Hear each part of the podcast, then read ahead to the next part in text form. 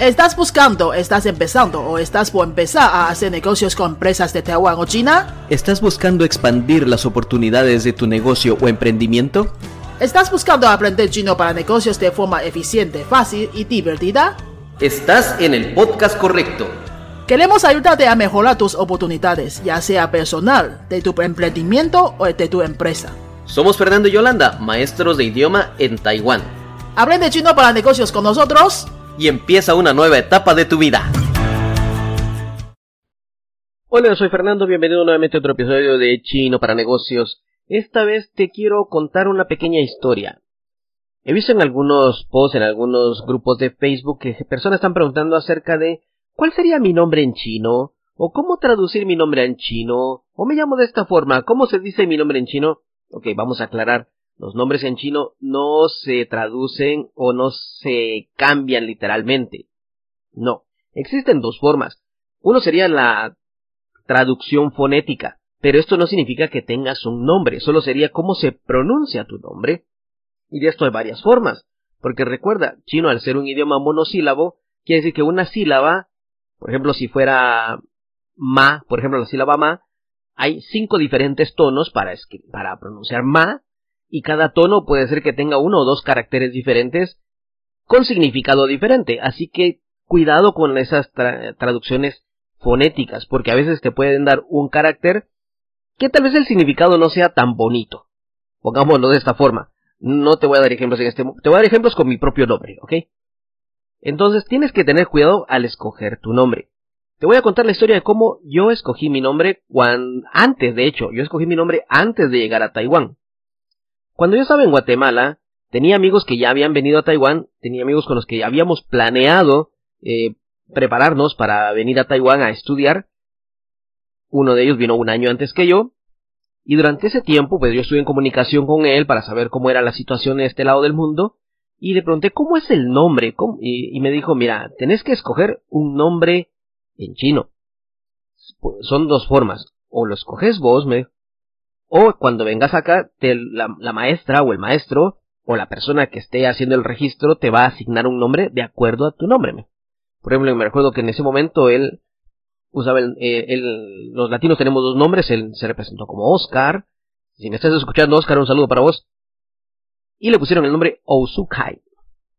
Así, ah, Ousukai, que sería una traducción fonética. Alguien dirá, bueno, está bien, se parece. Pero hay un pequeño problema con las traducciones fonéticas. El primer carácter o la primera palabra o la primera sílaba en chino es tu apellido y las otras dos son tu nombre. Quiere decir que él, a pesar de que su nombre es Oscar, al llamarse Sukai, significa que su apellido es O y su nombre es Sukai. Es como decirle Sukai Shenshan, señor Sukai. Y ahí ya no se parece en nada al nombre que él tenía. En ese momento ahora se usa su segundo nombre. Bueno, entonces es el problema contra la traducción fonética. Si te vas a cambiar tu nombre literalmente la pronunciación, recuerda, el primer carácter va a ser tu apellido, entonces tu nombre va a ser totalmente diferente, te va a cambiar, no va a sonar a nada parecido, a menos que estés usando siempre el apellido.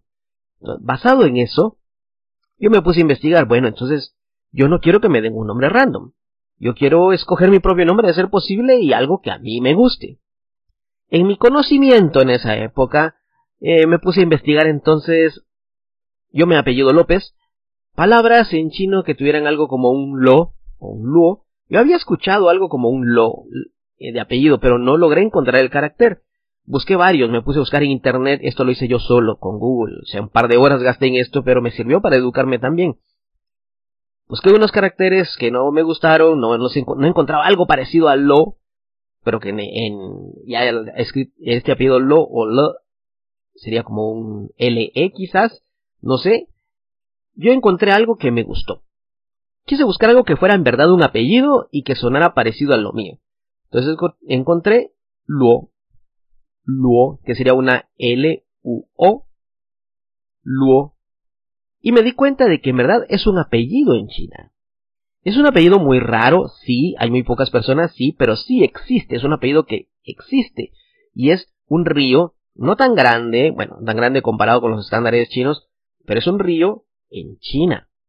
Y me di cuenta de que sí existe el apellido y dije, bueno, ya tengo mi apellido, es un apellido real, eh, no, es, eh, no es de fantasía, no es de ficción, no es inventado, y además es un apellido tan especial que muy poca gente lo tiene, no es muy común, bueno, quizás en China por la cantidad de gente hay muchas personas, pero comparación de los demás no es tan común y lo puedo usar, o sea que sí es verdadero, es válido. Punto número uno, tenía mi apellido, Luo.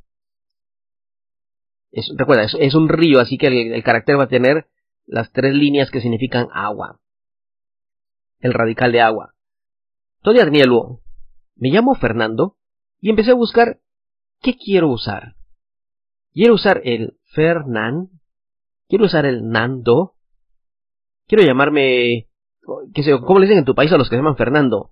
Fernan, Nando, Fercho, eh, Eh, qué sé yo, eh, Fedro, no, no, sé cómo le llamarán en tu país a los que se llaman Fernando, diferentes formas que hay en cada país que no sé. Bueno, entonces yo me puse a buscar cómo quiero que me llamen. Fernando yo sé que la R no existe esta pronunciación tan fuerte como la nuestra, entonces sabía yo que no iba a encontrar algo que era R. Porque busqué Fer y no había nada. Entonces me di cuenta que tenía que buscar algo parecido. Busqué algo que fuera Fel, tampoco estaba algo que fuera Fel. Busqué algo que fuera un Fe, no encontré nada que me gustara, no recuerdo nada. Gasté en varios minutos y encontré algo que se llamaba Fei. Ah, me gustó. Fei. Pero ahí viene el problema con las transliteraciones. Hay caracteres que no te convienen para nada. Por ejemplo, fei, yo escogí el carácter de volar. Sí, el carácter de volar, me gustó, volar. Pero había otras opciones, por ejemplo, uno que, era, que no me gustaba nada, que significaba grasa, gordura. Sí, eso que todos eh, odiamos, pero que muchos tenemos, la grasa, esa, eso que tenemos ahí que nos afecta el colesterol. Y no me, no quería usar ese carácter. Me, dije, no, es cierto, estoy gordo, pero no para andarlo cargando en mi nombre. Y entonces eh, busqué otro significado y encontré volar. Ah, ese me gustó. Entonces ya tenía mi, apellido Luo, que era un río. Fei, volar. Estaba bonito, hasta ahí va bien la historia. Y me puse a buscar el segundo. Fernando, Nan. Ese fue mucho más fácil de encontrar, pero también encontré varios caracteres que significaban nan. Uno de ellos era hombre. Y dije, bueno, pues, se, oye bonito, así macho, así varonil, nan. Pero también dije yo, mm, el significado solo como hombre, quiero algo más poético, pensé yo en ese momento. Algo que, no sé, algo que tenga un significado más profundo. Entonces busqué otro carácter y encontré que nan también es la pronunciación de difícil. Imagínate eso, que hubiera puesto difícil. Ahora imagínate que yo me llamara río volar difícil. Eso es un accidente, Dios mío, eso es como que era un eh, accidente de avión, accidente de helicóptero, accidente de globo, lo que sea. No, hombre, no quería nada de eso. Y peor si hubiera escogido fey de grasa. Río, grasa, accidente. Madre mía, eso hubiera sido la acabose total, era un ridículo total de nombre. Por eso es el tener cuidado con lo que vas a escoger. Al final escogí Nan, que significa sur. Sí, aquello de norte, sur, este, oeste. Sur. Y me quedé con ese carácter. Me gustó mucho. Al final era el río, volar y sur. Se oía bonito. Dije, wow, entonces mi nombre me inventé yo mi propio significado, por supuesto, y cuando me preguntan, yo, lo, yo les digo ese significado, para mí sería, leyéndolo al revés, ya no sería río volar sur, sino sería, excusándome en que en chino se lee para el revés, volar, eh, ir hacia el sur, o algo así sería, volar hacia el sur sobre el río. Me gustó, volando hacia el sur sobre el río. Se oye bonito, se oye poético, y me gustó y ese fue el nombre que escogí. Y cuando vine a Taiwán y me dijeron, ¿cómo se llama Fernando? Ah, se va a llamar Fernando. No, un momento, le dije, disculpe, yo ya tengo un nombre en chino.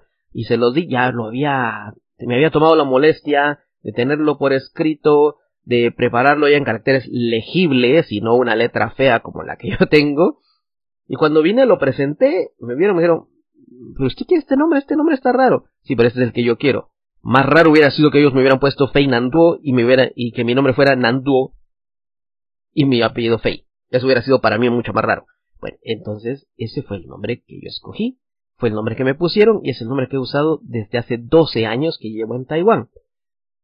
Pero cada vez que me presento con alguien y les digo este es mi nombre, me dicen, eh, sigue sonando a un nombre de extranjero, no sigue sonando a un nombre realmente en chino. Me puse a investigar, pero ¿por qué? Yo lo escogí bien, Lu es un apellido. Sí, Lu es un apellido, está bien, está raro, pero sí, está bien, es un apellido. El problema es el nombre. Y ahí me di cuenta que aparentemente, según lo que he visto y el nombre que he comparado de varias personas, los apellidos, y lo que he visto también que muchas personas han posteado, los apellidos siempre llevan un adjetivo, algo que te describa, pero mi nombre no tiene ningún adjetivo. Es un verbo y un sustantivo. Volar al sur. No hay ningún adjetivo. Quizás si yo me hubiera puesto un adjetivo, me hubiera puesto volar difícil, ahí hubiera tal vez sonado a chino, pero qué feo. Volar difícil. No, no, no, no lo quise. O fake, que también puede significar gordo. Tampoco lo quise. Entonces quizás, entonces lo mejor, si vas a buscar un nombre en chino, recuerda, busca algo parecido a tu apellido. No hay muchos apellidos en chino, yo lo sé, pero busca alguno que te guste un apellido real. Busca un sustantivo y un adjetivo. Quizás esa combinación te funcione mejor. Si no suena de acuerdo a tu nombre, pues no importa, entonces trata de buscar algo que a ti te guste. Mira, tienes la oportunidad de reinventarte. En vez de buscar un nombre que suene como tu nombre, ¿por qué no te reinventas? ¿Por qué no te reinventas? Ese es el nuevo, el nuevo tú, el nuevo yo, eh, una nueva persona, una nueva personalidad, algo que te va a marcar de aquí en adelante. Muchas personas han querido empezar desde cero. Esta es una gran oportunidad, ¿eh? Es una gran oportunidad. Si quieres buscar un nombre en chino, recuerda, está la traducción fonética. Yo en verdad no te la recomiendo mucho. Va a seguir siendo lo mismo y te pueden dar un carácter raro, un significado raro o que no te guste a la larga. Mejor busca algo por tu cuenta.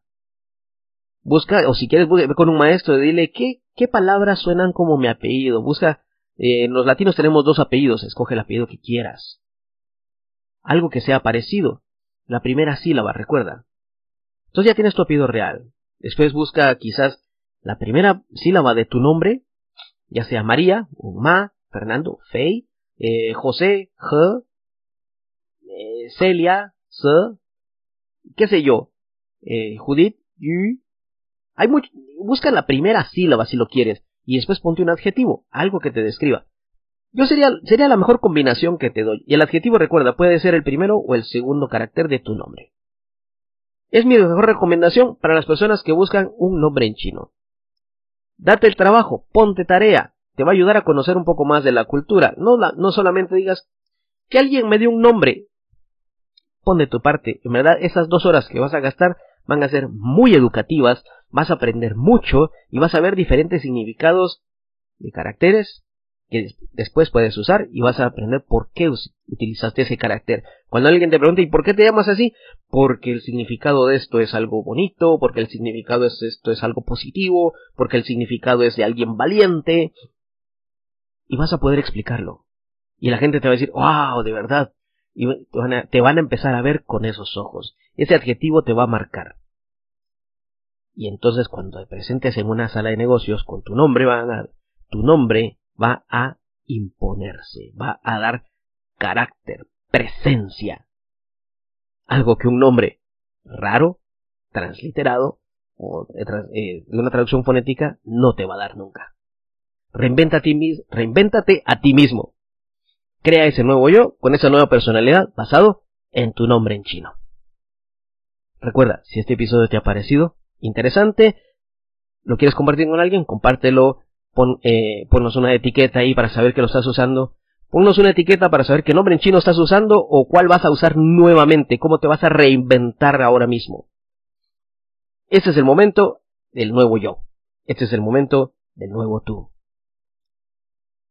Síguenos en nuestras redes sociales, Chino para Negocios, así se llama todo. Convierte a aprender idiomas en tu felicidad. Yo soy Fernando. Adiós. Si te ha gustado este tema, déjanos un comentario, danos 5 estrellas o comparte con tus amigos. Si tienes algún tema que te gustaría que habláramos, déjanos en los comentarios y con mucho gusto podemos hablar sobre ello. Adiós. Adiós.